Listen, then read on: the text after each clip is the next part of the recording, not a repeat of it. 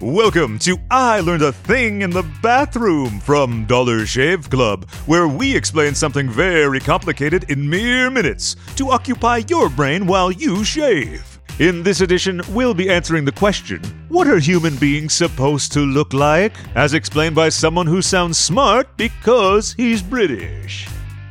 If you've ever spent more than 20 minutes inside a gym, you'll have noticed the wide variety of body shapes on display from hulking bench presses with pectorals like car doors to spectrally thin treadmill pounders.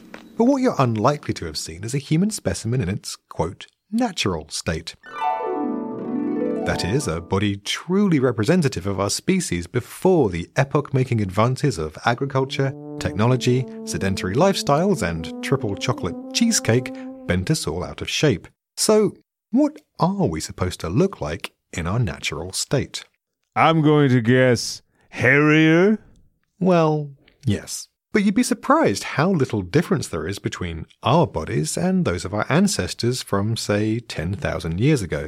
In his 2013 book, The Story of the Human Body, Harvard paleoanthropologist Daniel Lieberman notes that we modern humans mature faster, have smaller teeth and shorter jaws, and have thinner bones and flatter feet.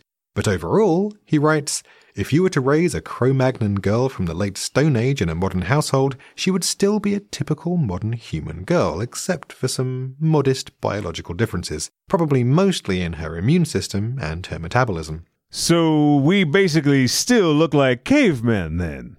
Sadly, no.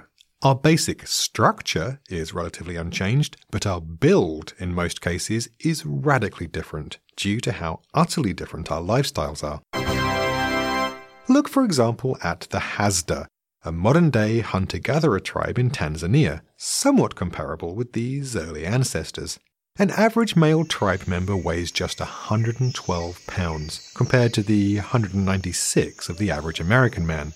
These are people who walk an average of 9.3 miles every day, climb trees, dig tubers, and essentially live an extremely physically demanding lifestyle, all on a very low sugar diet. So, cavemen were in pretty good shape then. According to Lieberman, these Stone Age people were, quote, essentially professional athletes. So hard as it may be to believe, especially considering that the word caveman is rarely used as a compliment, the closest thing to a human body in its so called natural state may actually be at the Olympics.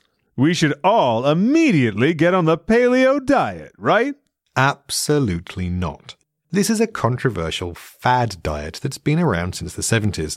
You'll also just make yourself miserable trying to give up sugar completely.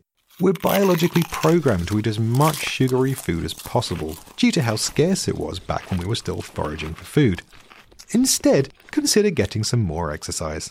Like, a lot more. It's the only way you'll even get close.